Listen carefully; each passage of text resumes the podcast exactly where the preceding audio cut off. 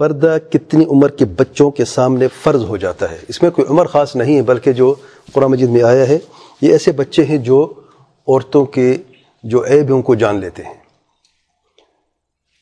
کہ پردہ کیا ہوتا ہے عورتوں کا؟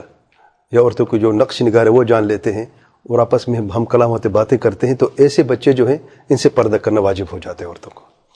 آج کل تو میڈیا کا زمانہ ہے، پتہ ہے، سوشل میڈیا میں پتہ نہیں کیا کچھ نہیں ہوتا۔ یوٹیوب پر ایک بار کلک کرتے تو ریٹ ویڈیوز کھل جاتی ہے اور اس میں سارا گند آپ کو نظر آ جاتا ہے۔ تو آج کل چھوٹے چھوٹے بچے بھی جانتے ہیں نوز بلا کی بے پردگی کیا ہوتی ہے، عورتوں کے جو یعنی آواز مخصوصہ ہیں، جسم کے، وہ بھی بچے اچھی طرح جانتے ہیں۔